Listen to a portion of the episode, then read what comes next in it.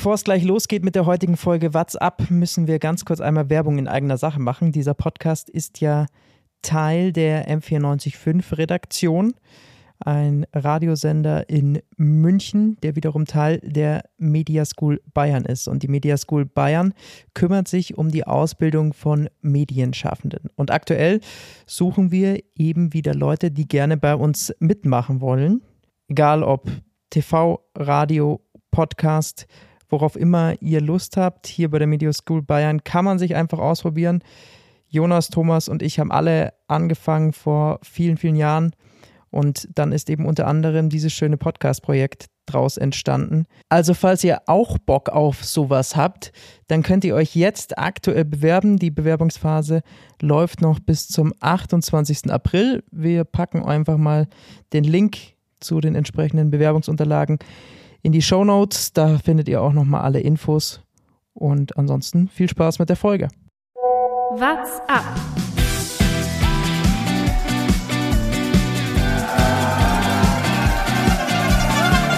Alle rüber, Jatzak, alle! Alle rüber! Der Radsport-Podcast.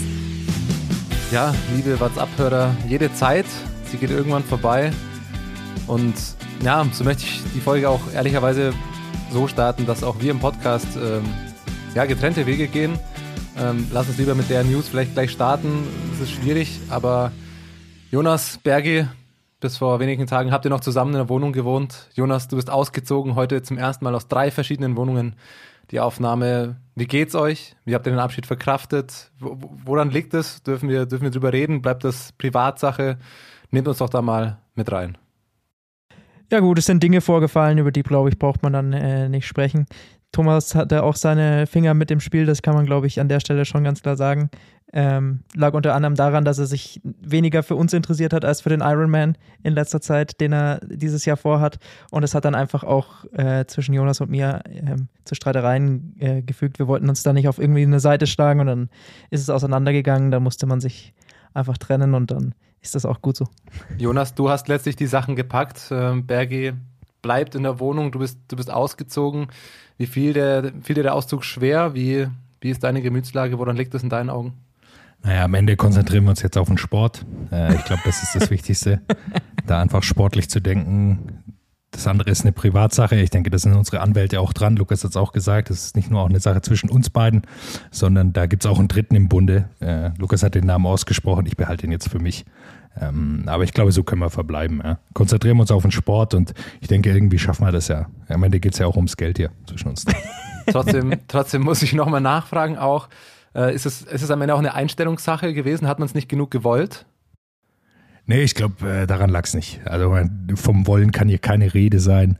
Aber ja, manchmal ist es dann einfach schwer, mit so einer Situation umgehen zu können. Und wie gesagt, äh, lassen Sie uns über das Sportliche sprechen. Und äh, dann geht das Leben weiter. Und damit herzlich willkommen zu einer neuen Folge What's Up. Mein Name ist Thomas Gerlich. Mir zugeschaltet aus, ihr habt es mitbekommen, zwei verschiedenen Wohnungen sind Lukas Bergmann. Servus. Und Jonas Bayer. Grüße euch. Es sind verrückte Zeiten. Ihr wohnt nicht mehr zusammen. Ineas ist auf einmal ein cooles Team und ist die Klassikermacht. Äh, es ist irgendwie, dachte ich, 2022 wird mal wieder ein normales Jahr, aber nein, alles ist anders. Hängt alles zusammen irgendwie. Das Universum ist unergründlich manchmal. Hat alles miteinander zu tun, natürlich. Ja, wie haben euch die zwei letzten Wochen gefallen? Ähm, ich muss sagen, ich habe irgendwie noch so ein bisschen, bisschen was offen. Ich weiß auch nicht warum, aber so ein bisschen haben mich die Rennen noch nicht ganz, äh, ganz befriedigt dieses Jahr. Es liegt einfach daran, dass ich noch nicht das Gefühl habe, dass wirklich alle Topfahrer in Topform irgendwo auftreten.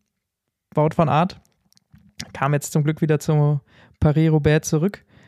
Ähm, aber dafür, er war, war schon wieder sehr, sehr gut drauf, aber man weiß natürlich nicht, wozu er imstande gewesen wäre, wenn er komplett gesundheitlich durch die letzten zwei Wochen fit gekommen wäre. Der Versager wäre. ist ja Zweiter geworden. Wahnsinn. Ja, natürlich. Aber äh, das hätte man natürlich gerne gesehen. Dann bei den Damen, Marianne Voss muss bei Paris-Roubaix äh, wegen Corona passen. Lisa Brennauer ist mit Corona raus bei Paris-Roubaix. Deswegen so ein bisschen fehlt mir noch so dieses Rennen, wo ich mal sage, okay, jetzt haben sich da auch mal wirklich alle perfekt drauf vorbereiten können. Perfekt gibt es natürlich nie, im Radsport sowieso nicht, aber zumindest irgendwie mit einem besseren Gefühl würde ich dann aus diesen Rennen rausgehen. So war es super spannend, die letzten zwei Wochen Radsport zu schauen, aber der kleine Tick fehlt mir noch zum, zum perfekten Gefühl.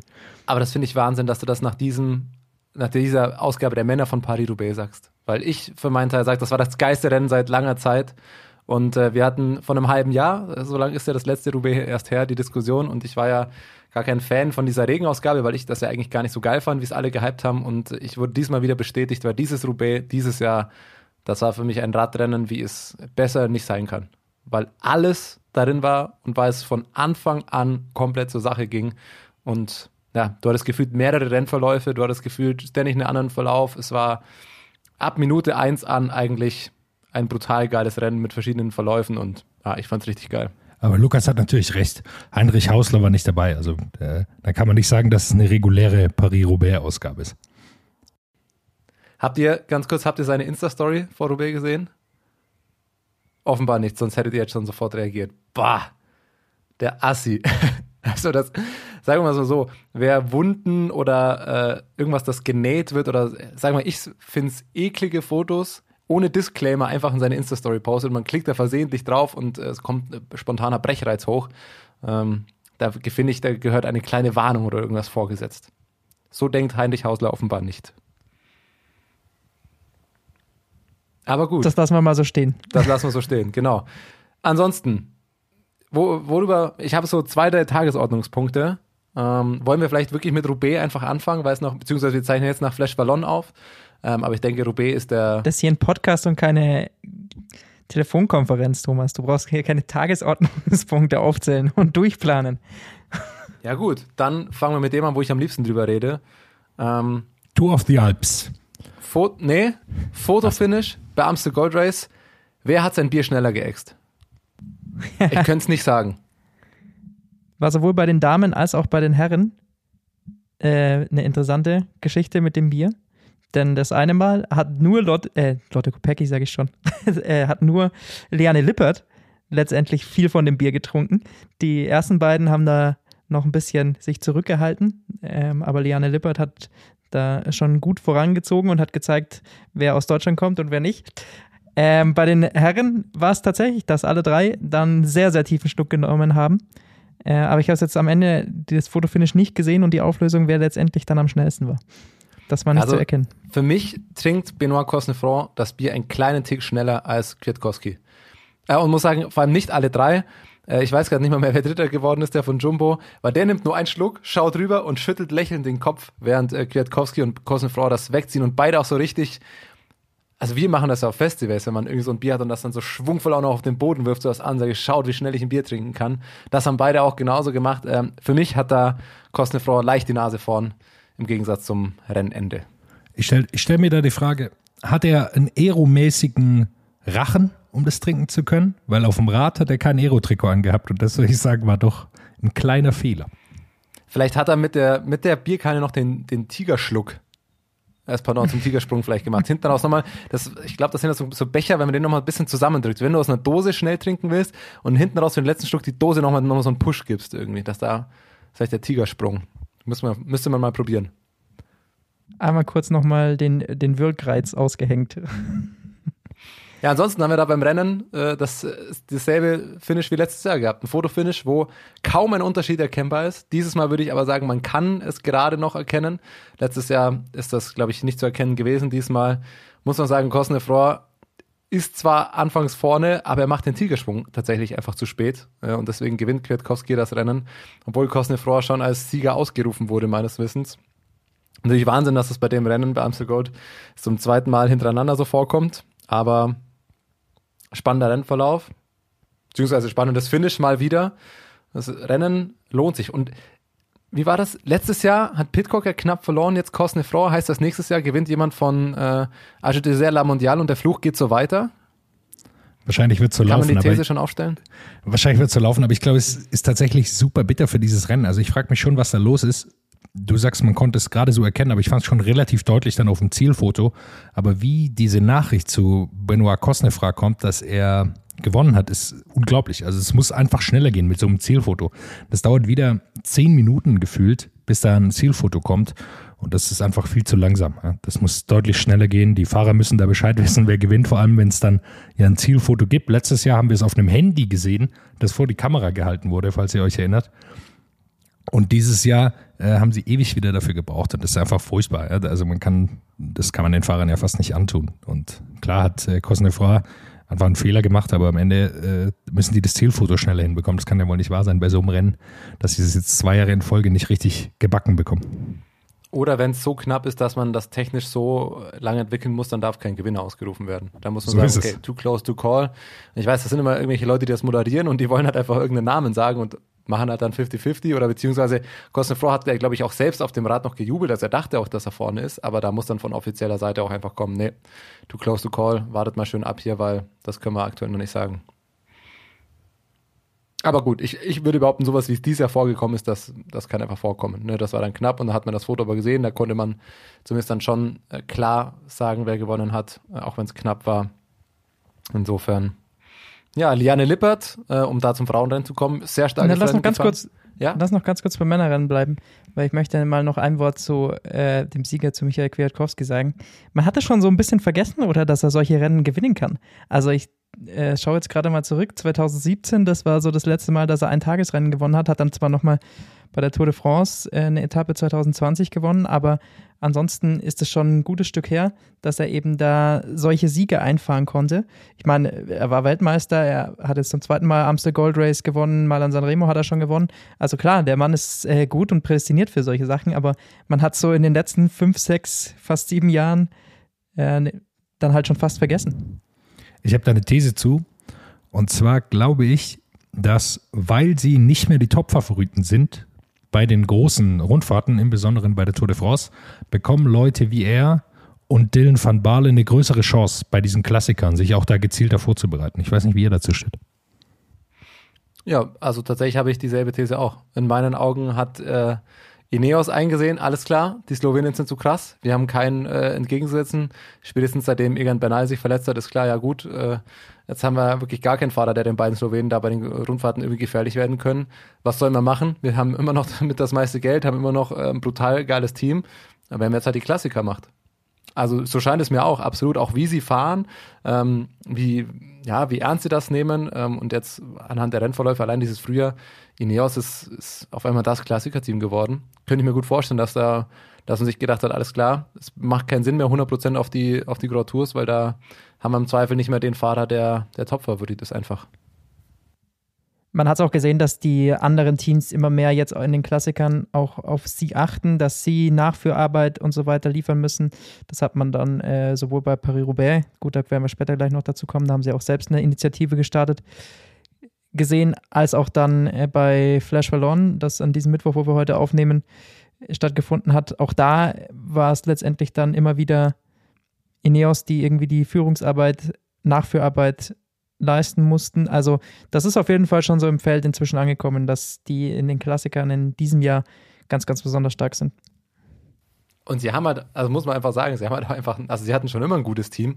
Ähm, und wenn du da, wenn du die, die Mannschaften anschaust, die da mal fahren, die sind einfach krass gut. Wer ist jetzt der, der 19-jährige äh, Ben Turner, oder ist das doch, glaube ich, der das Rennen gewonnen hat, ähm, der einfach bei dem einen Rennen dann einfach wegfährt. Ja, da wird hinten, sind sich äh, Nummer zwei und drei in der Nacharbeit nicht ganz einig, kleines Loch. Der fährt einfach weiter und kapiert gar nicht, dass er, dass er sich gerade eine Lücke rausgefahren hat und das Rennen einfach gewinnt. Obwohl das nicht mal so die Taktik, glaube ich, war, sondern das wirkt echt so ein bisschen zufällig. Du siehst einfach, dass da sieben Leute im Zweifel beim Rennen stehen die alle unfassbar gut sind und die alle, gefühlt haben sie jetzt halt auch dieses Ding, okay, sie haben eigentlich zwei, drei Fahrer pro Team, die solche Rennen gewinnen können. Eigentlich das klassische Quickstep-Ding immer. Interessant finde ich dabei, dass der, dem man es am meisten zugetraut hätte, dass er zu den ganz großen Klassikerfahrern dieses Jahr gehört ähm, und das ja auch schon im letzten Jahr bewiesen hat, dass von dem noch gar nichts zu sehen ist. Tom Pitcock musste heute auch wieder aussteigen bei äh, Flash Ballon. Ähm, weiß ich jetzt noch nicht, ob da was schon was bekannt ist, was äh, da genau vorgefallen ist, aber er kommt überhaupt nicht rein in dieses Frühjahr und ähm, das ist dann eigentlich das noch interessantere, dass Ineos ohne ihn diese ganzen Ergebnisse einfahren kann. Er hat immer wieder Magenprobleme. Äh, ich glaube, du hattest gesagt, Thomas, dass Ben Turner gewonnen hat. Das war Magnus Sheffield. der ein Bahnfahrer Richtig. ist. Aber Ben Turner ist auch fährt super, super stark dieses ganze Frühjahr. Also die zwei sind eine absolute Entdeckung, die sie da gemacht haben. Ihr habt schon gesagt, Bitcoin kommt nicht so rein, aber es fällt überhaupt nicht auf. Ja. Er ist ein, natürlich noch ein Riesentalent, aber sie können das ausgleichen, haben dann eine Breite im Kader und haben auch natürlich jetzt einen offensichtlichen Formpeak dahin gelegt. Also jetzt bei den ersten Rennen waren sie noch nicht so stark, mal in San Remo und so weiter, aber jetzt kommen sie da richtig, richtig gut auf. Dann kommen wir zu den Frauen. Du hast es schon angesprochen. Liane Lippert auf Platz 3 ist, glaube ich, das, was man aus äh, deutscher Sicht auf jeden Fall hervorheben muss, weil auch bei ihr, wir hatten es in der letzten Folge angesprochen, äh, dass so ein bisschen ein solchen Frühjahr mal wieder war und sie dann auch Flandern nicht mitfahren konnte. Aber dann kommt sie zu Amstel Gold zurück und ist da direkt am Hinterrad von Van Fleuten beim letzten Anstieg, kann da ähm, als einzige so richtig mitfahren. Ich glaube, wenn der Anstieg noch ein bisschen länger gewesen wäre, wären sie vielleicht zu zweit tatsächlich ein bisschen weggekommen. So äh, kamen dann letztendlich doch wieder die Konkurrentinnen noch mit ran und es wurde dann eher ein äh, größeres Feld, eine größere Spitzengruppe, aus der raus sich dann Cavalli lösen konnte. 24-jährige Italienerin, FDG, und die holt sich da dann den Sieg beim Amstel Gold Race, auch für die und für das gesamte Team FDG eine, eine Riesenleistung, was sie in diesem Frühjahr zeigen. Ähm, Cavalli gewinnt dann heute auch noch beim äh, Wallonischen Pfeil. Also FDG ist bei den Frauen schon bei den Männern sehr, sehr gut, aber bei den Frauen in noch, noch stärkerer Form und äh, Manta Cavalli ist wirklich bärenstark gerade. Wobei bei dem Rennen es SD Works auch selbst verkackt hat, das muss man auch mal ehrlich zugeben. Also die waren zu zweit in der Gruppe vorne. Äh, Ashley Moman Passio verpasst dann einfach, dass sie ja die Kapitänin und Favoritin da mit in ihrer Mannschaft hat und äh, verballert es dann. Also das war einfach ein Fehler von SD Works, muss man ganz klar sagen. Auch wenn es eine starke Leistung von Mate Cavalli war. Wollering war noch mit in dieser Spitzengruppe dann eben drin, die über den letzten Berg gekommen ist. Und die haben sich dann aber entweder nicht gesehen oder äh, Muman Pasio wollte nicht fahren. Auf jeden Fall hat sie nochmal versucht, die Konkurrentinnen mit so einem Schulterzucken irgendwie dazu zu bewegen, jetzt nach vorne zu gehen. Aber da hatte natürlich keiner Lust drauf, weil alle wussten, Demi Wollering ist wahrscheinlich die schnellste hier am Ende, wenn wir in einen gemeinsamen Sprint kommen. So war es dann ja auch, dass Demi Wollering sich Platz 2 holen konnte vor Liane Lippert. Aber das war SD Works Absprache, wie sie nicht sein sollte. Ja, zu Liane Lippert muss man auch sagen, also seit der letzten Folge ist in zehn Tagen viel passiert. Also bei Flandern war sie noch kurzfristig nicht am Start, weil sie ähm, sich Covid geholt hat. Äh, meines Wissens glaube ich auch schon zum zweiten Mal. Und dann würde mich interessieren, was, was Covid eigentlich mit ihr gemacht hat, weil dann in zehn Tagen zweimal Dritter, heute bei Flash zumindest siebte. Ähm, ja, gut, am Schlussanstieg, ähm, Berge, du hast es gesagt, äh, ein bisschen nicht so, nicht so schlau reingefahren, aber die Form scheint zu stimmen. Das sind gefühlt ihre, ihre beste Woche eigentlich in, in den letzten eineinhalb Jahren, was, was Ergebnisse angeht. Vielleicht ist da so, ist das der Knoten, der geplatzt ist, keine Ahnung, aber aus äh, DNS bei Flandern innerhalb von zwei Wochen dann äh, drei so gute Rennen zu, zu starten. Man kann sagen, dass die Form auf jeden Fall da ist und äh, ja, wer immer vorne mitfährt, wird irgendwann auch wieder Rennen gewinnen. Wenn wir dann schon bei Flash verloren sind, würde ich sagen, sprechen wir darüber auch gleich noch. Keine Angst, über Paris-Roubaix werden wir dann noch die ganz ausführliche Analyse machen. Aber ich glaube, über die anderen beiden Rennen ähm, gibt es eben nicht ganz so viel zu verlieren. Deswegen äh, machen wir die jetzt erstmal zuerst. Und äh, bei den Damen heute ist mir aufgefallen bei Flash verloren, nicht nur, dass äh, Marta Cavalli in einer überragenden Form ist, sondern dass Annemiek van Vleuten dieses Jahr Probleme hat, Rennen zu gewinnen. Also sie ist sehr, sehr oft Zweite. Bei Strade Bianche hat sie sich abziehen lassen. Äh, jetzt heute wieder. Wann war sie noch Zweite? War das Flandern. bei, bei Flandern, oder? Ja, genau, da verliert sie auch gegen Lotte Kopecki. Äh, sie hat noch keinen World Tour Sieg in diesem Jahr. Das ist sehr, sehr ungewöhnlich für Annemiek van Vleuten. Und ich meine, Flash verloren hat sie jetzt, glaube ich, eh schon zum dritten oder vierten Mal als Zweite abgeschossen. Also irgendwie hat sie so ein bisschen den Fluch gerade. Was ist los mit ihr? Ich glaube, dass das Feld in, in der Vuelta einfach deutlich stärker geworden ist. Also man kann nicht mehr einfach, weil sie die stärkste ist, äh, gewinnen, sondern es gibt genug Fahrerinnen, die mit ihr mithalten können. Ähm, und die taktisch vielleicht auch ein bisschen cleverer fahren. Also sie muss einfach aufpassen und sie wird sicherlich auch ein bisschen älter, kommt auch noch dazu. Aber äh, heute hat man gesehen, ja, äh, Cavalli, die war so super stark. Also so eine souveräne Vorstellung habe ich noch nicht gesehen. Die ist einfach die ganze Zeit am Hinterrad geblieben und dann auf den letzten 50 Meter vorbeigerollt. Danke, Sieg eingestrichen. Das war unglaublich. Wer dieses Rennen Flash Vallon äh, noch nicht so oft gesehen hat, also im Endeffekt kommt es bei diesem Rennen auf die letzten 500 Meter, wenn man so will, auf den letzten Kilometer an. Äh, da geht es eben die Mauer von Hui hoch, äh, ist ungefähr 20 Prozent steil, 21 Prozent in der Spitze. Ähm, irrer steiler Schlussanstieg und er ist einfach für seine Steilheit extrem lang. Das heißt, wenn man zu früh antritt, dann hat man einfach ein Problem. Wenn man zu weit hinten in den Berg reinkommt, hat man ein Problem, weil man dann eben schon im unteren Teil zu viel Laktateinschuss hat, um dann oben raus noch die Spritzigkeit zu haben, den Zielsprint dann zu gewinnen. Und deshalb ist dieses Rennen taktisch so, so geprägt immer am Ende. Erstens, wer als erstes unten in den Berg reinkommt und zweitens, wann man letztendlich den Antritt startet. Und da hat Cavalli einfach extrem lange gewartet, war ganz, ganz ruhig, ist immer nur am Hinterrad sitzend, während äh, Annemiek van Fleuten im, im Stehen gefahren ist, äh, sitzend dran geblieben und hatte dann halt oben raus noch ein bisschen den stärkeren Punch. Und das war schon beeindruckend, wie geduldig sie ist, weil ich meine, sie ist 24, sie ist das Rennen jetzt noch nicht so oft gefahren wie Annemiek van Fleuten und hat das aber trotzdem so perfekt im Griff gehabt. Also die hatte sich das Finish, glaube ich, davor ganz genau angeschaut. Ihr erinnert euch letztes Jahr an Primus Roglic, der hatte sich das Finish nicht angeschaut, weil der war, glaube ich, auch der stärkste letztes Jahr, hat aber einfach zu früh gezündet und dann konnte aller verliebt dran, äh, dranbleiben und drüber fahren. Und das hat, ist da nicht passiert. Also ich habe wirklich so eine ruhige Vorstellung bei an der Mauer von Hue, wie ja dieser Schlussberg heißt, habe ich noch nie gesehen. Also dass man so die ganze Zeit im Sattel nie in Hektik verfallen und einfach vorbeirollen. Das habe ich, hab ich noch nicht gesehen so. Ja, ansonsten, wenn du sagst, äh, Annemiek van Fleuten liegt es vielleicht auch daran, dass sie, dass sie nicht mehr die Jüngste im Feld ist. 39, was soll Alejandro Valverde da sagen, bitte? Da lacht er doch über die Jugend. Der war heute auch wieder vorne bei den Männern. Und, äh, der war doch auch Zweiter, oder? Ja, sah sehr gut aus. Ja. Sah sehr, sehr die gut alten, aus. Die alten Männer und Frauen, Platz zwei, wenn man es so nennen will. Bei den Männern natürlich immer trotzdem noch mal ein größeres Feld, das in diesen Schlussberg reinfährt. Deshalb ähm, da immer noch mal noch wichtiger, in perfekter Position reinzufahren. Das haben nicht alle Top-Favoriten heute gut geschafft. Zum Beispiel Pogacar und Alaphilippe, die kamen von einem Stück weiter hinten und dann hat man auch gesehen, dass bei diesen beiden Ausnahmeathleten es dann auch nicht reicht. Ähm, wohingegen perfekt reingefahren wurde von Bahrain, Dylan Thüns und Alejandro Valverde, der dieses Rennen ja scheinbar perfekt kennt. Fünfmal hat er es schon gewonnen, heute wäre es beinahe ein sechstes Mal passiert. Äh, auch der war dann eben vorne dabei und letztendlich sieht man es dann, die beiden können das dann halt auch von vorne wegziehen. Da ist dann eben nicht mehr viel zu machen, wenn du da dich von hinten erstmal wieder ranfahren und nach vorne fahren musst. Dann haben die einfach diesen kleinen Vorteil. Und dann äh, hat Dylan Toynes am Ende die stärksten Beine. Es sieht erst noch so aus, als könnte Valverde vorbeiziehen, aber dem ist dann auch irgendwann die Puste und Kraft ausgegangen. Dann hat er Dylan Toynes auf den letzten 50 Meter ziehen lassen müssen. Und so gewinnt Dylan Toynes meiner Meinung nach äh, schon sehr überraschend klar, er gehört da schon mit zu den Favoriten dazu, aber man hat ja dann doch immer wieder die absoluten Topfahrer auf der Rechnung und da hätte ich ihn jetzt nicht dazu gezählt. Also meiner Top 5 äh, wäre er nicht dabei gewesen. Nee, absolut nicht.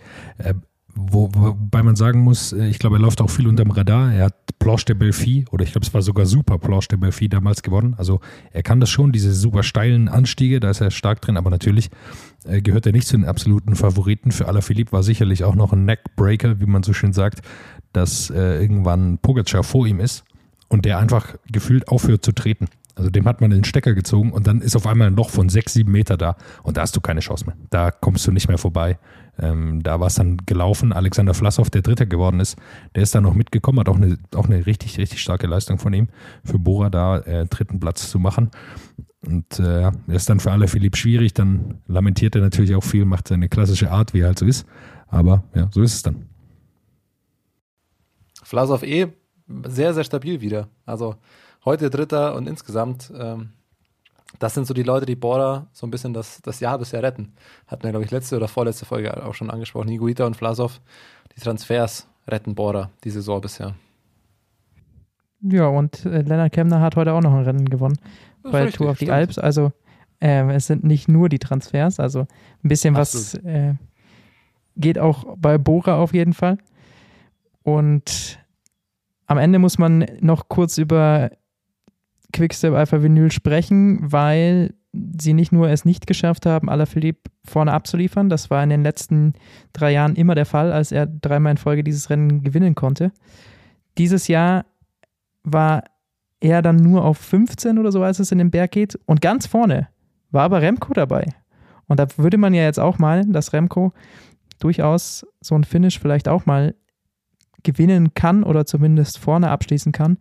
Aber von dem hat man dann wirklich gar nichts mehr gesehen am Ende des Tages. Das war ein bisschen enttäuschend. Also so ein bisschen geht dieser Fluch für Quickstep Alpha Vinyl weiter. Bei Paris-Roubaix, wenn wir später darauf kommen, war es ja zumindest so, dass sie das Rennen zeitweise mitbestimmen konnten, auch wenn es am Ende dann mit Platten und Stürzen etc. nicht ganz gereicht hat. Aber es bleibt dabei, das Frühjahr ist wirklich zum, zum Vergessen für die Mannschaft, die im Frühjahr normalerweise mit 20, 30 Siegen ankommt. Ja, da muss man mittlerweile jetzt wirklich drüber sprechen. Also wir hatten es ja auch schon die letzten, äh, letzte Folge auch schon mal erwähnt, aber es, der, der Fluch geht weiter. Es ist, Quickstep kriegt es dieses Jahr nicht hin, seine Fahrer vorne irgendwie zu platzieren. Und das ist tatsächlich Wahnsinn bei den Fahrern, die man, die man eigentlich hat, äh, wie gut das Team ist. Ich habe es bloß gerade mal bei Pro Cycling Stats reingeschaut, ähm, was da so Ergebnisse oder was man, ob man das an Punkten irgendwie festmachen kann. Da sieht man jetzt nur, ein Ding ist diese Pro Cycling Stats Points, ist jetzt keine UCI-Wertung, aber die, die sagt schon auch was aus. Platz äh, 2018, 19, 20 und 21 waren sie immer das beste Team aufs ganze Jahr gesehen, also die meisten Punkte geholt. Aktuell sind sie auf Platz 6 und das nach dem Frühjahr, nach dem Klassiker Frühjahr, sage ich mal, wo sie bei den großen Rundfahrten sonst jetzt im Zweifel auch nicht mehr ähm, die allermeisten Punkte zumindest holen. Also Quickstep ist einfach, weiß nicht, wurden sie überholt von anderen, sind die Fahrer nicht fit? Was habt ihr einen Hauptgrund oder was sagt ihr sind die Gründe, dass Quickstep dieses Jahr da einfach vorne nicht mehr mitspielt? Ja, Verletzungen, äh, Gesundheit sicherlich und dann vielleicht auch ein bisschen anderer Saisonplan, weiß ich nicht. Ähm, man hat es ja jetzt gesehen, dass zumindest einige der Fahrer, die bisher sehr, sehr enttäuscht haben, wo man sich gefragt hat, was ist mit denen los, dass die dann zumindest bei Paris-Roubaix aufgefallen sind. Also Ballerini war vorne dabei. Bei Paris-Roubaix hatte dann einen Defekt und ist zurückgefallen. Yves Lampert war vorne dabei, hatte dann den Sturz. Das waren so, das sind so ein paar der Fahrer, die äh, bisher einfach so sehr enttäuscht haben. Und jetzt hatte ich aber zumindest das Gefühl, dass sie gerade besser in Form kamen. Alaphilippe war, war krank, hatte jetzt äh, ein paar Siege bei, war das Baskenland-Rundfahrt? Nee, bei was von der Rundfahrt? Ist er Baskenland hat er einmal gewonnen. Baskenland, Baskenland-Rundfahrt, genau. Hat er eine Etappe gewonnen, ist einmal Zweiter geworden. Also da kam er so ein bisschen besser in Form. Heute sah es dann wieder nicht ganz so stark aus von ihm. Bin jetzt gespannt, was die bei Lüttich, Bastogne Lüttich äh, machen. Das könnte ein Punkt sein, aber ansonsten sind es halt auch einfach Fahrer in dem Team, die nicht mehr das leisten können, was sie in den letzten Jahren gezeigt haben. Und da ist zum Beispiel ein Stieber zu nennen, der nirgendwo zu sehen ist. Weiß nicht, was, was mit dem äh, letztendlich los ist. Alt. Ähm, Van Sevenand, dem man äh, auch zugetraut hätte, dass er irgendwann den nächsten Schritt irgendwie macht, ähm, ist auch noch nicht ganz, ganz so weit, wie man es vielleicht äh, erhofft hatte. Remco hat dann in vielen Rennen auch immer wieder seine Schwierigkeiten. Also irgendwo fehlt es dann, dann doch, dass die ganzen Talente, die man in den letzten Jahren irgendwie so gesehen hat, den nächsten Schritt machen und die, die es halt rausgerissen haben, irgendwie es nicht mehr, nicht mehr ganz so hinbringen. Und ein bisschen die Seuche halt auch einfach am Rad kleben gefühlt. Also ist bei jedem großen Rennen Absolut. technischer Defekt oder Sturz zum schlechten Zeitpunkt. Also wenn man Strade, Flandern, äh, jetzt Paris-Roubaix anschaut, gefühlt haben sie immer irgendwie gut platziert und der crasht sich dann raus, hat einen Platten, vor ihm stürzt wer, wie auch immer. Also es läuft dann tatsächlich einfach viel gegen das Team. Das ist auch Wahnsinn. Also jetzt der Sturz auch schon wieder von äh, Lampard war es, glaube ich, oder? Äh, der am Zuschauer hängen bleibt und sich da einmal überschlägt und alles äh, auch wieder maximal bitter gelaufen einfach. Dafür, dass er vorne im Spitzentrio dabei war zu der Zeit. Wie rot glaubt ihr, ist der Kopf von Patrick Lefevre aktuell? Auf einer Skala von leicht Ich hab ihn- angerötet bis Tomate? Ich weiß nicht, ich habe lange keinen betrunkenen Fernsehauftritt mehr von ihm gesehen. Also, Ja, der Kopf explodiert, oder? Von ihm. Das, das ist natürlich das erste Mal, dass sie jetzt eine richtig gute Platzierung haben können, abseits von Kaspar Askren, aber äh, unglaublich. Der, der, muss, der muss beben innerlich. Schauen wir mal, wie es am Sonntag weitergeht. Lüttich, Bastogne, Lüttich, das glaube ich, ist auf jeden Fall ein Rennen, das ganz oben auf ihrer Agenda mitsteht. Und bevor wir jetzt zu Roubaix kommen, machen wir einfach unvermittelt, kommen schnell Kategorie zwischen dreien, zack, bumm und ab dafür. Ausreißer und Ausrutscher. Klarer Ausreißer für mich. Jumbo Wismar hat herausgefunden, wie sie die Tour gewinnen können. Jonas Wingegar war ja bisher schon ein sehr guter Fahrer und sehr wichtiger Helfer. Sie haben ihn aber um ein taktisches Mittel erweitert, und zwar das Rauscrashen der wichtigsten Konkurrenten kurz vor dem Ziel. Bei der Baskenland-Rundfahrt zweimal passiert. Einmal hat er Vlasov abgeräumt. Äh, ich weiß gerade gar nicht mehr auswendig, wer es beim zweiten Mal war und weil sich bei mir gerade die Technik verabschiedet hat, kann ich es nicht mehr nachschauen. Auf jeden Fall hat er zweimal bei einer Einwochenrundfahrt für einen Sturz eines unmittelbaren Konkurrenten kurz vor Ziel gesorgt. Kann das ein taktisches Mittel für Jumbo Wismar sein? Vorausgesetzt natürlich, Roglic stürzt nicht auch noch. Einfach Pogacar oder sonstige Konkurrenten einmal kurz hier am Lenker reißen und äh, da ein paar Sekunden einfach abnehmen. Was meint ihr? Mir gefällt vor allem, dass du Jonas Wingegaard, den Tour de France Zweiten, als bisher sehr, sehr guten Fahrer und Helfer bezeichnest. Auch das, ja.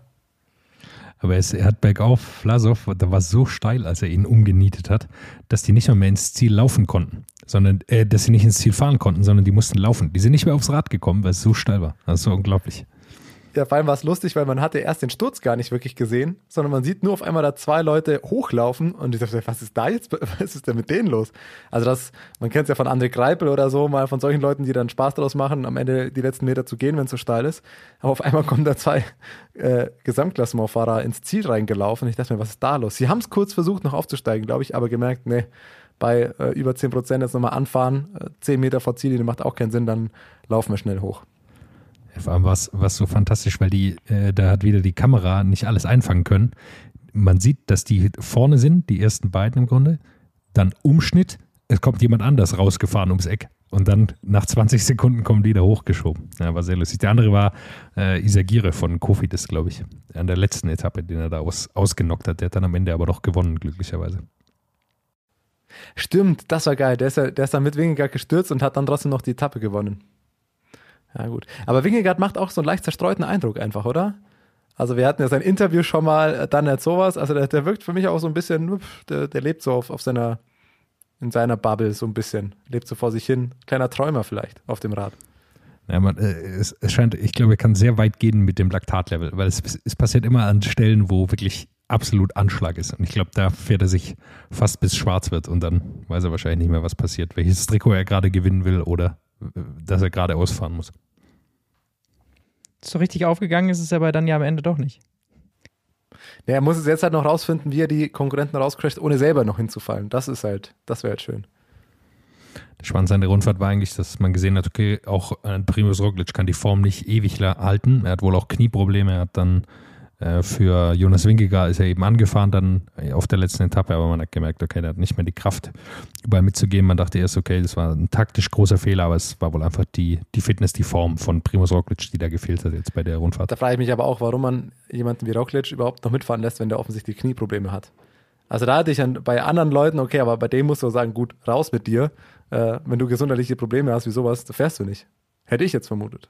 Ja, habe ich auch nicht verstanden, warum sie es so machen, aber gut, muss man hinnehmen. Äh, wir haben uns letztes Jahr auch gefragt, warum Emanuel Buchon bei der Tour mitgefahren ist, der offensichtlich überhaupt nicht in Form war. Also manche Sachen werden so entschieden, wird sicherlich auch irgendeine Art von Grund geben, aber ja. jetzt ist er mitgefahren ohne wirklichen Sinn, beziehungsweise klar hat es Rennen dann schwer gemacht für Jonas Wingegar. Das ist ja immer bei diesen Fahrern, also wie Primus Roglic, wenn der nur bei 80 Prozent ist, dann reicht es nicht für einen Sieg, aber der kann das Rennen immer noch so schwer machen, dass eigentlich niemand anders oder vielleicht nur zehn andere Fahrer in der Welt überhaupt mitfahren können. Ansonsten, ich hätte noch einen Ausrutscher und dann ihr, oder ja, machen wir es schnell so. Äh, Ausrutscher, die Technik bei DSM.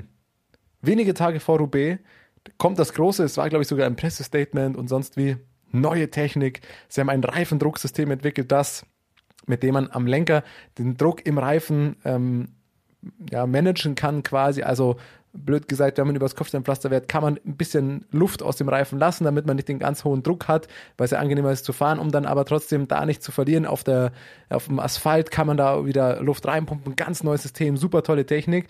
Naja, das Statement hat zwei Tage gehalten, dann kam es nicht mehr ganz so prominent kommuniziert. Naja, wird doch nicht eingesetzt, weil die Fahrer vertrauen dem Ganzen nicht so. Ich bin jetzt kein Experte für Medien oder für, naja, für, für Unternehmenskommunikation, sagen wir es mal so. Aber das würde ich mal als nicht ganz glatt gelaufen bezeichnen. Ein bisschen peinlich ist es schon. Ja, die Marketingabteilung hat sich da übrigens offensichtlich was überlegt. Oh, richtig geil, damit gehen wir direkt raus. Und dann sind die den ersten Recon gefahren auf dem Kopfsteinpflaster und hat jemand angemerkt, hör mal, also das funktioniert ungefähr in 30 Prozent der Fällen. Das heißt, in den, in den anderen Fällen fahre ich mit super viel Bar aufs Kopfsteinpflaster und bin fällig. Ja, aber so kann das doch nicht ernsthaft sein. Da habe ich mich schon gefragt, bis so ein Statement rausgeht, muss man doch eigentlich sagen, ey, sind wir sicher? Wir posaunen das jetzt groß raus. Funktioniert das? Sind wir sicher? Haben wir das getestet? Sind die Fahrer damit happy? Okay. Weil ich sag mal so, Mohoric hat es vorgemacht, wie man sowas eigentlich macht. Nicht kommunizieren, Rennen gewinnen und dann sagen, guck mal, was ich gemacht habe. Blöder Fall ist halt bei DSM, kommunizieren, oh, funktioniert doch nicht äh, und dann wieder zurücknehmen. Man hätte es auch einfach machen können, wenn man gewinnt oder ein gutes Ergebnis, dann darauf zeigen können, guck mal, wie geil wir sind und sonst halt verschweigen können. So war es schon wirklich die denkbar schlechteste Lösung daraus. Naja. Glaub, was, was, du meintest mit Moritz war, äh, im Rennen allen Leuten, anderen Leuten auf die Nase binden, dass man die beste Technik hat. Nicht verschweigen. Ja, weil das scheint so ein Trend zu sein. Zu, zu einem Monument muss man jetzt mit einer neuen Technik ankommen, um äh, die Leute dann zu schocken. Dass es jetzt diesmal nicht funktioniert hat, okay, aber es scheint auch so ein Trend zu sein. Irgendwas Neues einfach erfinden und damit schauen, dass man besser ist als. Ja, bei Paris-Roubaix ist es ja eigentlich Standard, da kommen natürlich immer die neuesten Sachen mit. Da hat man ja schon alles Mögliche versucht. Ja, am Ende äh, ist es beeindruckend. Letztes Jahr die Fußbremse von Christoph Laporte, auch eine Neuerung, hat man so auch noch nicht gesehen oder sehr lange nicht gesehen, so muss man sagen. Ja, dieses Mal. Dieses Jahr äh, das ohne Hinterrad probiert. Sagen wir es mal so, die, die Felgenbremse dahingehend, dass die Felge einfach sich halbiert. Auch eine Aber Neuerung. das ist bei zwei Fahrern von Jumbo passiert, oder? Das ich habe es nur bei der Pod gesehen. Passiert, aber das dass wirklich das Hin Hinterrad auseinandergebrochen ist. Also sowas ja, habe ich auch selten drin gesehen. einfach, das ist Wahnsinn. Also wirklich Wahnsinn. Ich habe mich dann auch gefragt, glaubt ihr bei Shimano oder bei diesen, bei den Herstellern, ist der Montag nach Paris-Roubaix so ein Feiertag, weil die ganzen Großbestellungen dann wieder kommen? Also was bei Paris-Roubaix verschlissen wird an Teilen und Rädern, da sagt doch bei Shimano einmal, ah geil, Montag nach Paris-Roubaix, jetzt bestellt jedes World Tour wieder äh, 500 Laufräder, äh, 20 Rahmen und äh, gefühlt 10 Bremsbeläge pro Fahrrad. Da klingen doch auch die Kassen. Ich glaube, für die ist Paris, für die ist Paris-Roubaix das schönste Rennen des Jahres. Nee, erstmal kriegen die ganzen Teams das ja umsonst, aber ich glaube, das von äh, die Technik, die Christoph Laporte angewendet hat, ist ja schon relativ alt eigentlich. Das klassische Klapprad hat er versucht, aber er ist nicht weit gekommen. Oh Gott. Ja, sehr gut. Ja, damit hätte er den Zug, vielleicht wollte er irgendwo mit dem Zug fahren. Da hätte er nämlich kostenlos damit fahren können. Ja. Ich glaube, er hätte da erlaubt. Guck, das Laufrad für 3000 Euro, das kann nicht zusammenklappen. Einmal. Aber er hat es auch relativ sportlich genommen. Er hat dann sein Rad irgendwie abgestellt und sich ein bisschen zu Fuß auf, die, auf den Weg gemacht, bis einer kam.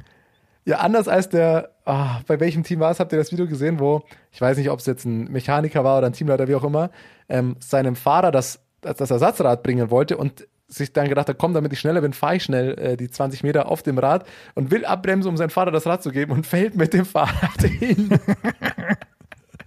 oh Gott, also ich lache nicht überstürzt, es hat sich keiner verletzt, aber es sieht schon einfach urkomisch aus, wie da äh, jemand in Zivil, sage ich mal, in Sneakern und Hose, da sein Vater das Fahrrad bringen will, hier guckt das Neue und fällt damit erstmal hin. das war auch ein hervorragender Ausschnitt. Da muss ich auch wieder sagen, Twitter hat mich äh, während Paris-Roubaix wieder hervorragend unterhalten. Aber wir waren noch bei Ausreißern, Ausrutschern. Was ist euch noch aufgefallen? Ich möchte, wenn wir eh schon bei der Technik sind, gerne eine neue Kategorie in diesen Podcast einführen. Die Technik-Ecke mit Thomas Gerlich.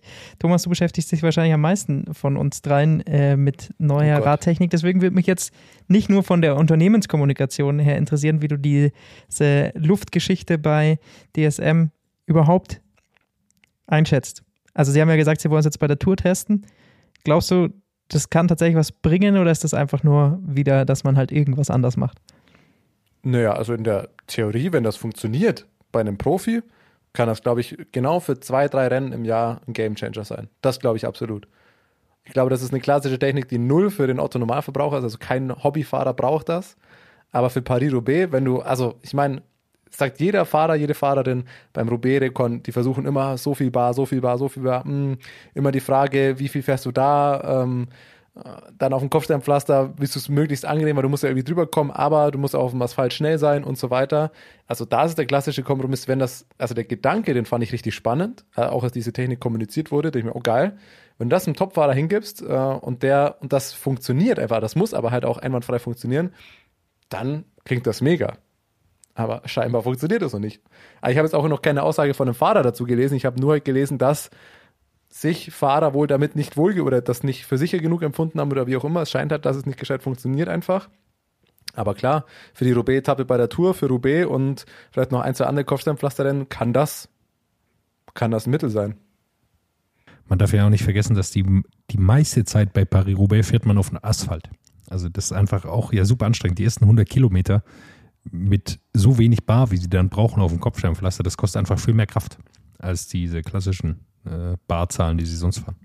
Und die andere Technikfrage, die ich noch an dich hätte, ähm, war dann natürlich vor allem nach dem Frauenrennen sehr prominent. Ähm, ich bin mir da immer nicht sicher, wie viel will einfach nur der Hersteller letztendlich dann natürlich Werbung machen, aber ganz groß natürlich hatte dann äh, das Team Trek angekündigt, dass sie extra für Roubaix da ein äh, perfektes Bike entwickelt haben. Bei den Damen hat das auch sehr, sehr gut funktioniert. Gleich drei Damen in den Top Ten von, von Trek Segafredo. Bei den Herren sagen wir mal, hätte es ganz gut funktionieren können, wenn es gehalten hätte, die Technik. Aber ähm, wie viel macht dann tatsächlich so ein, so, so ein Rahmen bei so einem Rennen aus? Oder so ein, so ein neues Bike? Thomas, wie viel Prozent macht es im äh, Wald von Ahrenberg einen Rahmen aus? Bitte sprechen Sie aus Erfahrung. Nein, aber war, also das können wir ja auch einfach mal besprechen. Warum, warum werden dann für Paris-Roubaix letztendlich immer die entsprechenden Räder ähm, dann neu released und, und, und neu designt? Gute Frage. Also ich glaube, dass du dann der Dämpfung und sonst wie die Rahmengeometrie ist und wie, wie die Carbonstruktur da ist, da schon Unterschiede machen kannst, logischerweise. Ähm, aber da fehlt mir tatsächlich jetzt auch einfach die Erfahrung, was Kopfsteinpflasterrennen angeht, wie Jonas schon gesagt hat. Ähm, schau dir die Hände an, wie viel Blasen die haben. Mathieu van der Poels Geheimtipp ist ja anscheinend immer doppeltes Lenkerband. Also er wickelt für sein Roubaix-Rad immer zwei Lenkerbände, Bänder quasi übereinander. Ähm, die Dämpfung, die, wie, wie verkrampft die alle sind, ich glaube, das macht schon brutal viel aus wenn du da vielleicht am Rahmen irgendeine andere Struktur hast und das vielleicht irgendwie ein bisschen anders dämpfen kann, über die Gabel, keine Ahnung. Aber da, da bin ich jetzt persönlich überfragt. Da müssten wir mal eine gesonderte Technikfolge mit einem wirklichen Experten machen. Na gut, dann gehen wir zum Renngeschehen über. Fangen wir mit den Damen oder den Herren an? Also ich muss sagen, tatsächlich bin ich oft dabei, dass die Damen dann spannender sind. Dieses Jahr fand ich es nicht so. Also das Herrenrennen bei Roubaix dieses Jahr, finde ich, hat alles überstrahlt. So ehrlich muss ich sein. Dann fangen wir doch damit an. Kurze Zusammenfassung für alle, die es nicht gesehen haben. Ein Rennen, das von Anfang an gleich mit ordentlich Tempo gefahren wurde. Das lag daran, dass es Seitenwind gab, Windstaffeln. Und Ineos hat deshalb sehr früh aufs Tempo gedrückt. Auch die großen Favoriten mit Wort von Ado Mathieu van der Poel erstmal in der hinteren Gruppe isolieren können. Oder nicht isolieren, aber erstmal abhängen können. Für mich dann nicht ganz erklärlich, man hat dann gewartet wieder, als Filippo Ganna einen Platten hatte. Scheinbar war er ihr, ihr größter Trumpf, ihrer Meinung nach, zu diesem Zeitpunkt noch. Deswegen haben sie dann auf den auf jeden Fall wieder warten wollen, haben dann Tempo rausgenommen. So kam es dann wieder zum Zusammenschluss. 110 Kilometer vor Ziel attackiert dann Matej Mohoric. Das war dann kurz vor dem Wald von, von Arenberg eben ähm, bei dem Wort von Art auch kurz Zeit mal zurückgefallen war mit einem Defekt. Und Moritz war dann eben vorne mit Ballerini und Devrient unter anderem unterwegs. Ballerini, auch der dann mit einem Defekt zurückgefallen.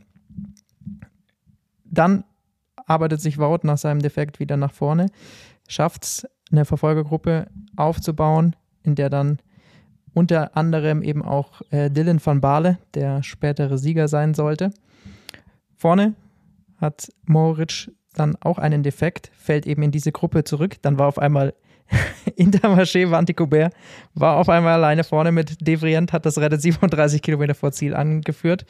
Der wirkte auch äh, sehr über, überrascht übrigens zu dem Zeitpunkt. Als er sich irgendwann umgeschaut hat und da ist, glaube ich, ja gerade Moritz dann raus gewesen, dreht er sich um, so scheiße, bin ich jetzt alleine? Was passiert denn jetzt gerade? Genau.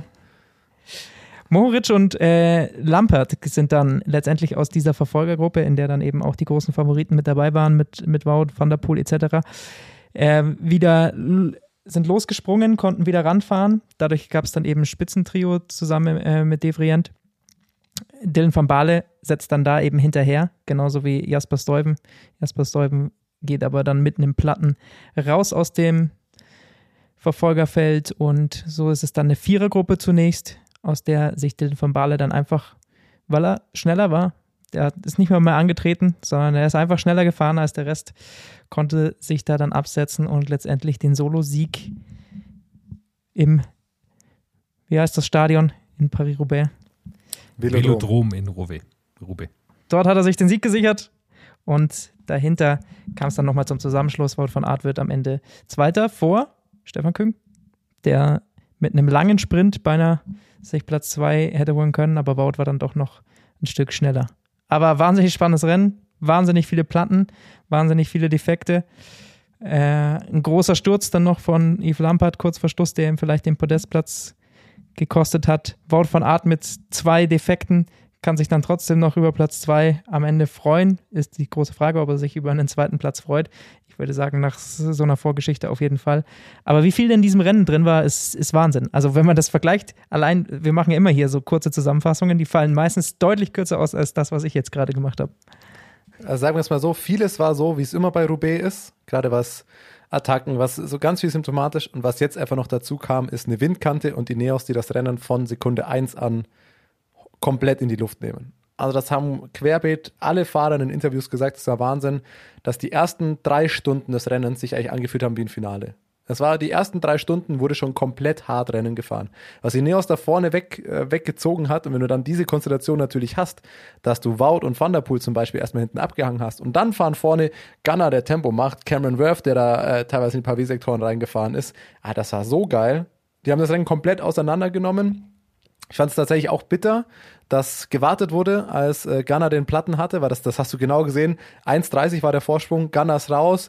Hm, so, und auf einmal war der Vorsprung nur noch 40 Sekunden. Also ohne Gunner wurde er so Tempo vorne rausgenommen. Hm, das, da war ich mir nicht ganz sicher, warum sie das gemacht haben, ob sie doch auf Gunner setzen. Also ich finde auch Gunner ist natürlich auch einer, der das Rennen gewinnen kann. Ähm, oder ob sie einfach gesagt haben, sie brauchen ihn weiter, um Tempo zu machen, weil wenn du vorne die Gruppe hast und Gunner fährt vorne weg, dann kommt im Zweifel hinten auch keiner mehr ran. Äh, aber brutal geiles Rennen, die Konstellation, was es angeht. Bei Wout van Art, finde ich, hat man wieder gesehen, es kommt bei so einem Rennen wie Roubaix gar nicht zwingend darauf an, dass du keinen Defekt hast oder wie viele Defekte du hast oder wie auch immer, sondern wann. Und Wout hatte seine Radwechsel zum, beide zum perfekten Zeitpunkt gefühlt. Also er ist ja dann teilweise auf dem ähm, Rad von Timo Rosen gefahren. Äh, Timo Rosen heißt er, glaube ich, oder? ähm, also von seinem Teamkollegen. Und das hat er dann später irgendwann wieder zurückgewechselt. Und der erste Wechsel von Rosen, wenn ihr den mal gesehen habt, der ging super schnell. Also Wout hat ein Problem, zack, beide angehalten, ist aufs Rad drauf und weiter, kaum Zeit verloren. Und irgendwann später dann klar nochmal äh, signalisiert, er will sein Rad auch wieder zurück quasi. Äh, oder er will halt nicht mehr auf dem Rad vom, vom Teambuddy fahren. Und das war genau gerade in der Phase, wo gerade auch vorne bisschen der Zug raus war, weil man diese Konstellation hatte, gerade keine Attacken waren und der Radwechsel ging so smooth. Wout hatte auch gar nichts verloren und wird am Ende halt noch Zweiter. Hat aber trotzdem alles Kraft gekostet. Also es ist nicht so, dass er da ganz locker durchkommt. Es kostet natürlich trotzdem wahnsinnig viel Kraft. Und das ist halt die Frage, ja. Äh, wie viel hat er da verloren? Wie viel Kraft, wie viel Energie auch? Wie viel Nachteil ist es, dass er Wout van Art ist, zum Beispiel, habe ich mich noch gefragt. Also.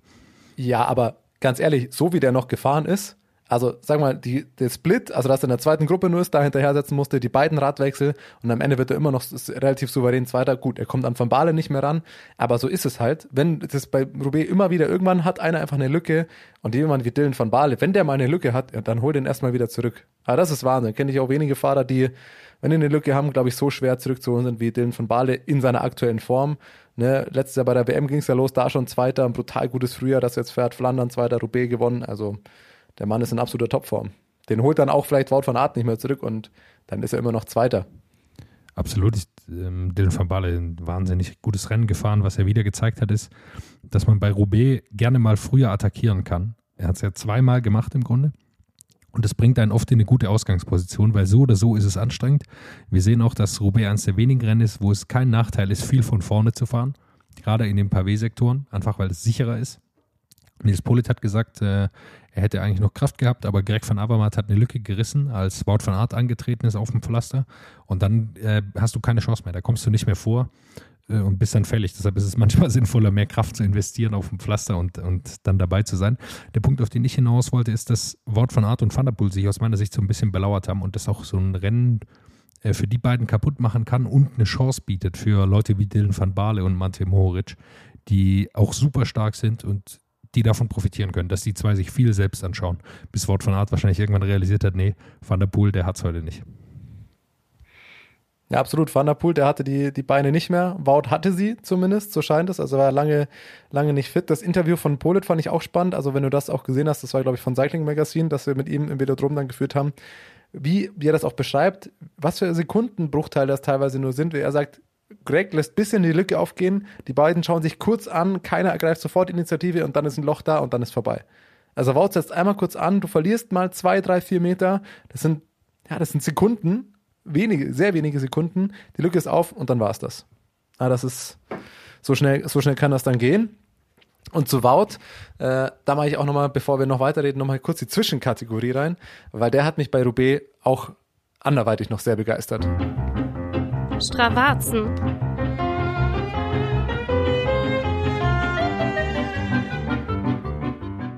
Wout van Art. Er nimmt, er zeigt, dass Strava nicht nur der Spaß für den Hobbyfahrer ist und ein paar Segmente. Nein, er zeigt, dass es auch in der World Tour von den Topfahrern ernst genommen wird. Wenn ihr seinen, seine Strava-Aktivität von Roubaix anschaut, die ist ein bisschen komisch. Und er hat das auch dazu geschrieben, weil er natürlich mit verschiedenen Radcomputern dann auch mit unterwegs war, weil er dann an, das andere Rad hatte. Das heißt, er hat die Aktivität zusammengeschnipselt so wie ich das verstanden habe. Sprich, er fährt auf seinem Rad, wechselt auf das von Timo Rosen und wechselt später wieder auf seins zurück, dass er mit den Radcomputern verschiedene Dateien hatte, die er dann quasi in Drittel zusammenfügen musste, damit er eine gesamte Roubaix Aktivität auf Strava hochladen kann mit den Zahlen und allen und Geschwindigkeiten. Und da sieht man mal, danke Wout von Art. Da sitzt sich einer nach so einem harten Rennen noch in den Bus, besorgt sich noch den Radcomputer, oh, hast du noch das USB-Kabel, ah, lass mal hier rüberziehen, ah, mh, hm, wie geht denn das hier, die FIT-Datei noch hochladen, ach ja, hier und verbinden und ah, mh, hm, hier zusammenschneiden und jetzt manuell hochladen und Strava und speichern, mh, hm, danke. Ja, so habe ich das auch schon mal gemacht. Wenn zwischendrin der Radcomputer einfach die Aktivität beendet. Wenn man im Eiscafé sitzt und die ja, die Fahrt wird beendet, man will es nicht auf zwei hochladen, dann muss man den, den extra Meter gehen, dann muss man die beiden Dateien hochladen, online, Converter, das irgendwie zusammenfügen. Äh, wenn bei Jonas Bayer mal wieder das Aufnahmegerät spinnt und man hat zwei Audiospuren, dann schneidet man die zusammen, alles kein Problem. Die extra Meter muss man gehen, die Fans freuen sich, finde ich super. Ein Lob für Wout von Art. Und was hat er dann letztendlich für, für einen Schnitt gefahren? Ja, das weiß ich jetzt weißt gar nicht, auch? das ist auch egal. Nee, äh, ich habe vor allem seinen Daumen bewundert, weiß nicht, ob ihr den gesehen habt, am Tag danach. Der ist ungefähr die dreifache Größe seines normalen Daumens. Und er hat wieder gezeigt, ja, Roubaix ist für die Hände nicht ganz so gesund.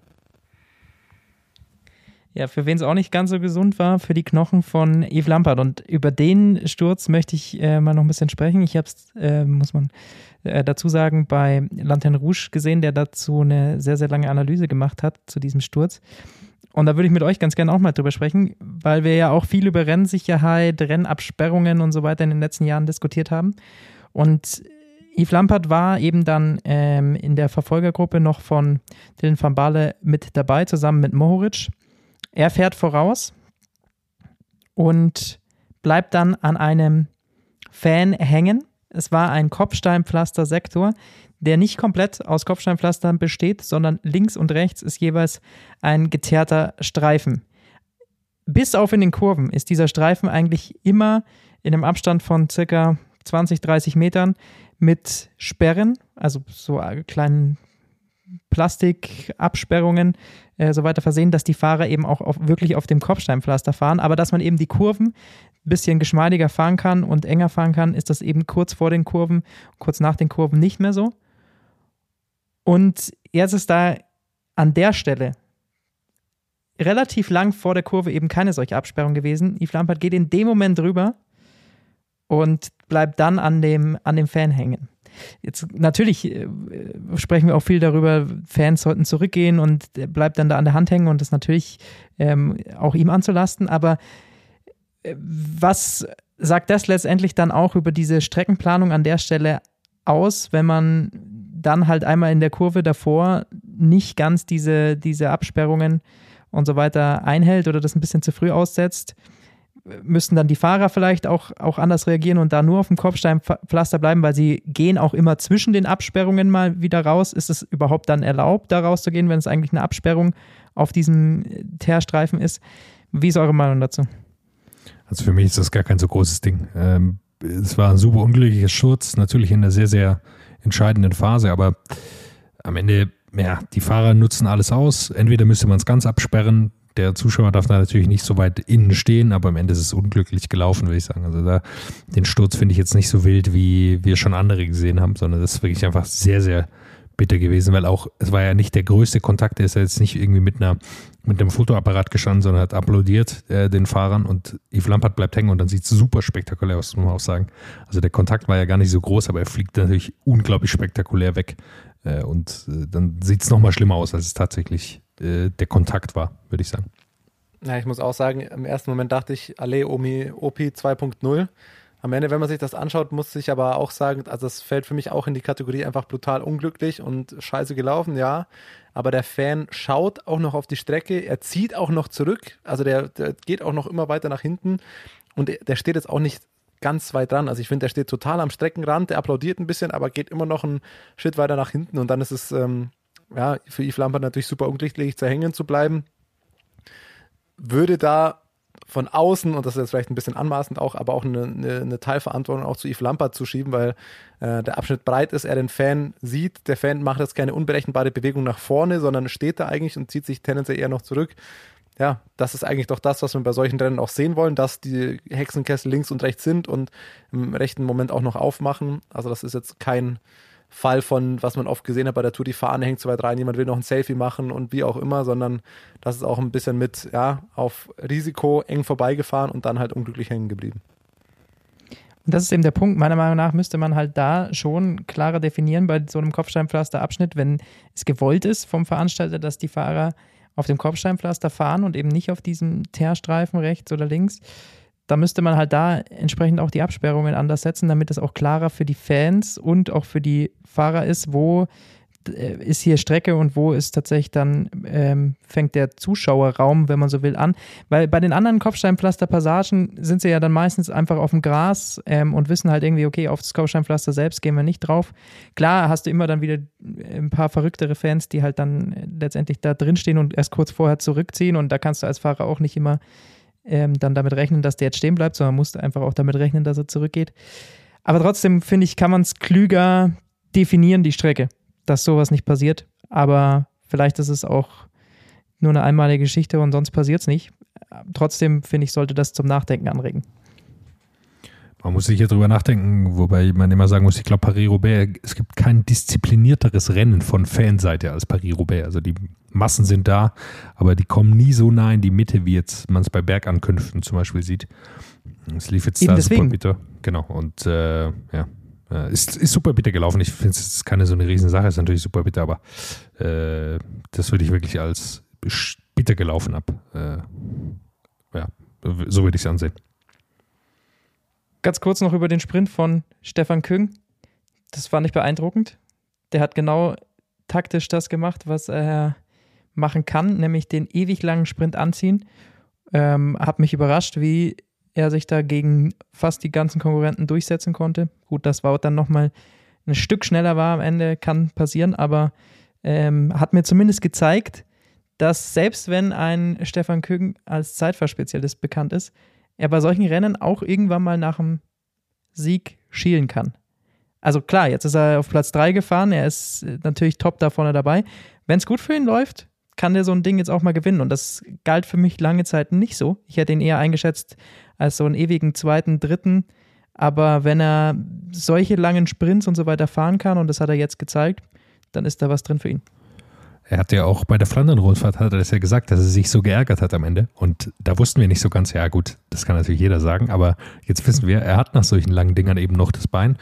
Taktisch hat es, Lukas, du hast es gesagt, super clever gemacht, weil dadurch war quasi sicher, er hat Platz drei. Also selbst wenn Wout van Aert ihm hinterherfährt, okay, aber dann ist er wenigstens Dritter und hat die anderen abgehängt und der war, das war ein richtig starker Antritt für ihn. Er hat das ja auch nach der Flandern-Rundfahrt nochmal gesagt, er hat äh, gesagt, ja, ähm, bei, nach so einem Rennen kommt es auch einfach darauf an, wer noch mehr Kraft hat. Da geht es gar nicht speziell darum, wer grundsätzlich schneller ist, ähm, sondern da geht es darum, wer hat überhaupt noch Kraft, einen Sprint anzuziehen. Ja, er kommt natürlich auch von der Bahn. Ich glaube, das hat ihm tatsächlich bei dem Finish auch nochmal geholfen. Ähm, das, das kann man, glaube ich, da im Velodrom schon auch sagen. Und ich fand dann auch in seinem Interview, ähm, ja, kann ich nachvollziehen, wie er auch gesagt hat. Ich glaube, das war auch mit Cycling Magazine das Interview.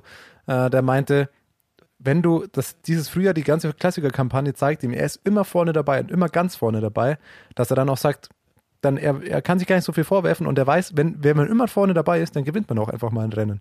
Ja, jetzt ist Roubaix natürlich sein, sein Lieblingsrennen und das hätte er jetzt gerne gewonnen, aber wenn du so häufig Zweiter, Dritter, Vierter bist, ja, dann ist es am Ende eine Kleinigkeit, dann ist es mal Glück, dann ist es mal, ja, ein Mühe äh, mehr, dass du im Bein hast und dann wird er, hat er die Chancen, solche Rennen zu gewinnen. Also von der Leistung, von der Form fehlt nichts mehr. Äh, dann braucht es vielleicht mal das Quäntchen Glück oder wie auch immer.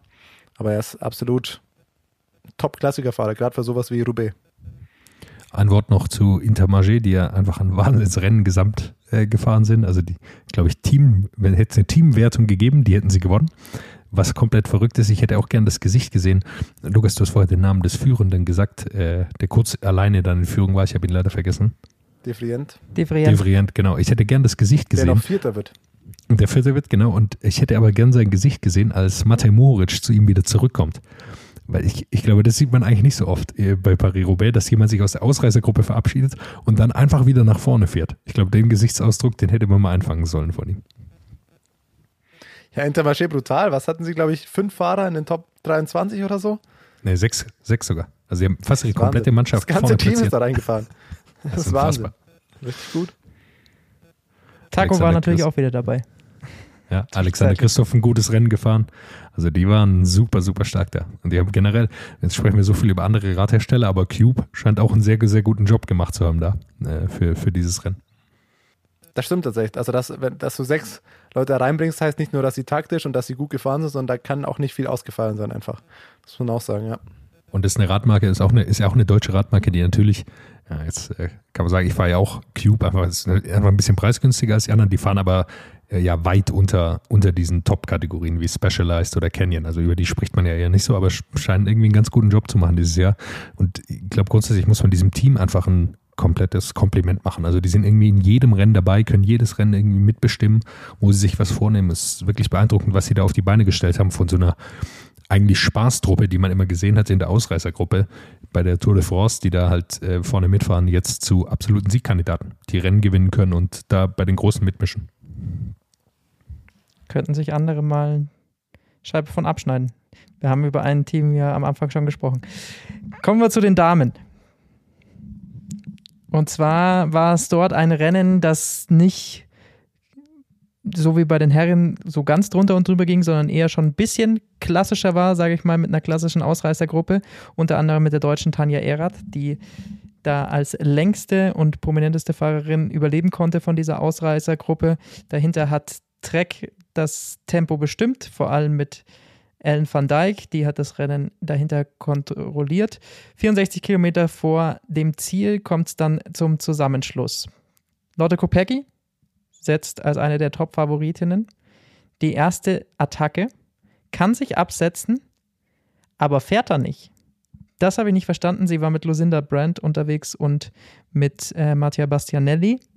Ähm, hat dann aber wieder ein bisschen das Tempo rausgenommen. Dadurch kam es dann wieder zum Zusammenschluss. In der Zwischenzeit musste eine der Favoritinnen mit Elisa Balsamo und äh, die einen Defekt hatte, äh, das Rennen dann beenden oder wurde beendet. Letztendlich wurde sie disqualifiziert für eine Sticky Bottle, kommen wir sicherlich auch gleich noch dazu. Und dadurch gab es dann aber, weil eben Lotte Kopecky nicht das Tempo weiter forciert hat, wieder einen Zusammenschluss und da Möglichkeit für Elisa Longo Borghini zu attackieren.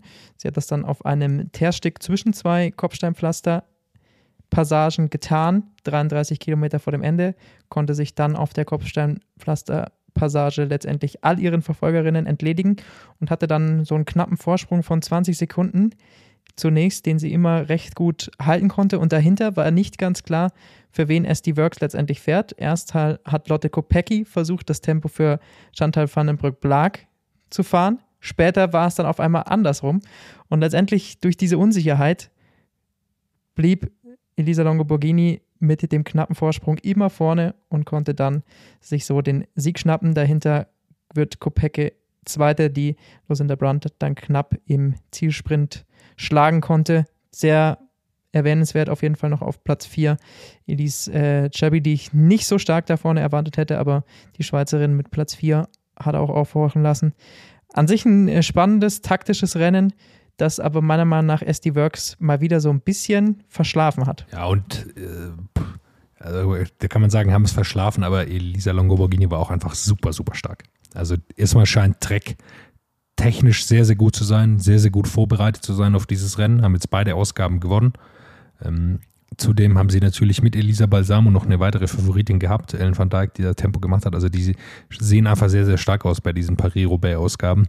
Ich glaube, Elisa Balsamos Ausschluss, das können wir relativ schnell abhaken. Also es war einfach viel zu lang, dieses Sticky Bottle. Also es waren, glaube ich, über zehn Sekunden, die sie da an der Flasche hingen. Und ich glaube, und am Ende. Sie ist dann, glaube ich, auch noch lange im Windschatten eines Autos hergefahren. Genau, also da kam alles zusammen und ich glaube, am Ende war die Abwägung da im Teamauto. Also entweder ziehen wir sie jetzt nach vorne, es bemerkt keiner, dann haben wir Glück gehabt, oder es bemerkt jemand, da wird man ausgeschlossen. Aber wenn sie es nicht machen, kommt sie nicht nach vorne oder mit so wenig Kraft, dann ist es eh egal. Deshalb glaube ich, äh, so war die Abwägung dann da im Auto. Bei solchen Klassikern ist es dann einfach manchmal so. Ich würde da tatsächlich da auch. Da möchte ich aber widersprechen. Oh? Weil Ellen van Dijk hatte auch zwei Platten und hatte auch zu dem Zeitpunkt dann nochmal Platten, hat sich wieder nach vorne gefahren. Ellen van Dijk ist natürlich auf solchen Passagen auch unfassbar stark. Also das liegt ihr komplett, das hat man gesehen. Ähm, und die war dann richtig, richtig stark, wurde am Ende siebte, glaube ich. Also war auf jeden Fall dann wieder mit in dieser Spitzengruppe drin. Also auch die hat es geschafft. Ähm, da hat man es dann bei Trek nämlich nicht so gemacht. Oder vielleicht hat man es nur nicht im Bild gesehen, wer weiß. da würde ich auch was sagen, ja. Vielleicht hat man es noch nicht gesehen. Nee, äh, kann natürlich auch sein, ja, vielleicht, oder Elisa Balsamo hat sich nicht so stark gefühlt. Sie ist jetzt auch nicht die, die super viel Helferdienste macht, muss man auch sagen, glaube ich. Trek ist auch sehr, sehr viel gefahren schon für sie dieses Jahr. Ich glaube, das war auch eine richtige Entscheidung von ihnen taktisch, dass sie jetzt gesagt haben, nee, wir setzen nicht alles auf Elisa Balsamo, was sie schon ein paar Mal gemacht haben dieses Jahr, sondern stellen uns breiter auf. Und ich glaube, das hat ihnen geholfen. Und ja, dann wird sie am Ende ähm, disqualifiziert, aber das kann sie auch verkraften, glaube ich. Sie hat genug Siege schon gefeiert dieses Jahr. Und man muss einfach, ich will auch auf Jonas Punkt hinaus, dass Trek einfach das stärkste Team für Paris-Roubaix ist. Das ist schon auffällig. Letztes Jahr Platz 1, 3 und 8 geholt. Dieses Jahr im Endeffekt auch wieder Platz 1, 3 und 7. Also sie haben, also zweimal Platz 1 und 3, sagen wir es, wie es ist, äh, um, um darauf den Fokus zu legen. Sie haben ein brutal starkes Team, sind die ganze Paris-Roubaix-Etappe so so stark gefahren, so auch im Team, ähm, haben das Rennen auch diktiert und dann haben sie halt immer ein, zwei Fahrer, die vorne so stark sind. Wenn die weg sind, dann sind sie weg. Dann sind sie stark genug.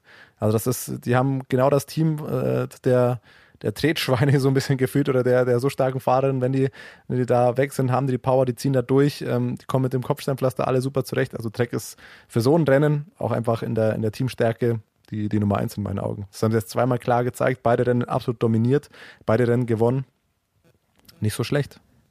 Für so ein Rennen, Fragezeichen? Ich würde sagen, für die gesamte World Tour, wenn man sich das mal äh, anschaut, die Rennübersichten. Ähm, Im Endeffekt drei Siege Elisa Balsamo, einer für äh, Elisa Longoborghini jetzt, die mit vier Siegen jetzt schon in der World Tour. Und wir sprechen so viel über SD Works und das Hammer-Team. Klar, Lotte Kopecky hat zwei Rennen gewonnen, aber ansonsten noch keine Siege für SD Works. Äh, zweimal FDG, einmal ähm, DSM. Also da verteilen sich die, die Siege so ein bisschen, nur eben ist Trek äh, bisher herausstechend und da muss man sagen, vielleicht ist Trek doch besser als SD Works. Hat SD Works zu wenig Italienerinnen? Haben sie den Trend verschlafen? Ja, das ist natürlich ein Punkt. Das ist mein, mein Punkt dazu. Ist ein Punkt. Ja, Italien gewinnt natürlich alles. Also, das ist ja wirklich Wahnsinn. Lorena Wiebes, zweimal Lotte Kopecky, den Rest der World Tour Rennen haben alle Italienerinnen gewonnen beziehungsweise drei Italienerinnen. Marta Cavalli, Elisa Balsamo und Elisa Longoborghini. Reicht. ja, aber ich hätte es, ich hatte es so ein bisschen unterschätzt. Also ich hätte Elisa Longoborghini eher ähm, doch für hügelige Klassiker auf dem Schirm gehabt, aber ich habe dann nochmal nachgeschaut. Die wurde vergangenes Jahr auch bei Paris-Roubaix Dritte. Man weiß es bei den Frauen ja immer noch nicht so ganz, weil klar sind die auch schon Kopfsteinpflasterrennen gefahren mit, mit Flandern. Ähm, und, und weiteren Rennen, aber Paris-Roubaix ist halt einfach so speziell und man weiß tatsächlich in so einem zweiten Jahr, wenn sie es zum zweiten Mal fahren, noch nicht so ganz, wer ist jetzt eigentlich gemacht für dieses Rennen. Und das fand ich spannend zu sehen. Also ich hätte jetzt Elisa Longoborghini auch nicht als absolute Top-Favoritin auf dem Schirm gehabt, aber ähm, sie ist dann technisch scheinbar doch so, so stark, dass sie das dann eben auch perfekt wegdrücken konnte. Und das äh, fand, ich, fand ich auch beeindruckend, weil sonst kennt man sie eher ja von so hügeligeren Ankünften, wie zum Beispiel eben Flash Ballon, wo sie letztes Jahr Dritte geworden ist. Zustimmung. Ich habe keinen weiteren Take dazu, so ehrlich bin ich. Sollen wir vorausschauen? So ist es. Habt ihr alles der letzten Lüttich, zwei Wochen Bastogne, besprochen? Lüttich. Lüttich, Bastione, Lüttich. Wer macht's? Unsere Tipps. Die letzten drei Gewinner, Fuglsang, Roglic, Pogacar. Sagt wahrscheinlich alles über das Rennen aus, zumindest bei den Männern. Ich sage Vlasov. Der gewinnt jetzt einfach das Rennen. Was sagt ihr? Oder sollen wir alle drei durchgehen? Boah, da bin ich zu schlecht vorbereitet. Ja, ich glaube, die, die machen wir wieder auf Instagram. Ich glaube, das hat sich bewährt, da können wir uns alle nochmal Gedanken machen. Ich würde aber auf, tatsächlich auf Julia Alaphilippe tippen. Ich glaube, da, das ist sein Rennen und der, das holt er sich. Da hat er sicherlich sehr viel Fokus jetzt drauf gelegt. Das hat er schon ein paar Mal probiert. Ist zweimal gescheitert. Einmal dachte er schon, er hätte es gewonnen. Einmal wurde er noch von äh, Pogacar übersprintet. Einmal wurde er dann ja auch noch disqualifiziert. Aber ähm, ja, ich glaube, das ist ein sehr, sehr heißer Tipp. Pogacar muss man auf jeden Fall nennen, auch wenn ich nicht mehr glaube, dass er in der Megaform ist, die er bei Flandern zum Beispiel noch hatte. Ähm, deswegen glaube ich jetzt nicht, dass, dass er das äh, machen kann. Und dann ist die Frage, wer kann sonst da vorne noch, noch mit reinhalten? Ähm, Vlasov sah gut aus, ist auf jeden Fall einer. Ähm, Hirschi wird sicher mitfahren. Der sah auch schon besser aus inzwischen. Also es gibt so ein paar Kandidaten, die da, die da vorne mit ranhalten können. und ich würde auf jeden Fall, wenn Moritz weiterhin so stark in Form ist, auch auf ihn nennen. Ist vielleicht ein Stück zu hügelig für ihn, aber wenn er da irgendwie mit drüber kommt, dann ist der auch ein ganz heißer Kandidat, weil was der für ein Frühjahr fährt, ist auch mehr als beeindruckend. Wir werden sehen. Instagram-Tipps bekommt ihr von uns immer. Freitag oder Samstag will ich jetzt mal tippen. Je nachdem, wie es uns passt, wahrscheinlich. Und äh, dann hören wir uns wieder mit der Rückschau auf Lüttich, Bastogne, Lüttich und die anderen Rennen. Und der Giro kommt bald. So viel dazu. What's up? Der Radsport-Podcast. What's Up ist eine M945 Produktion. Ein Angebot der Media School Bayern.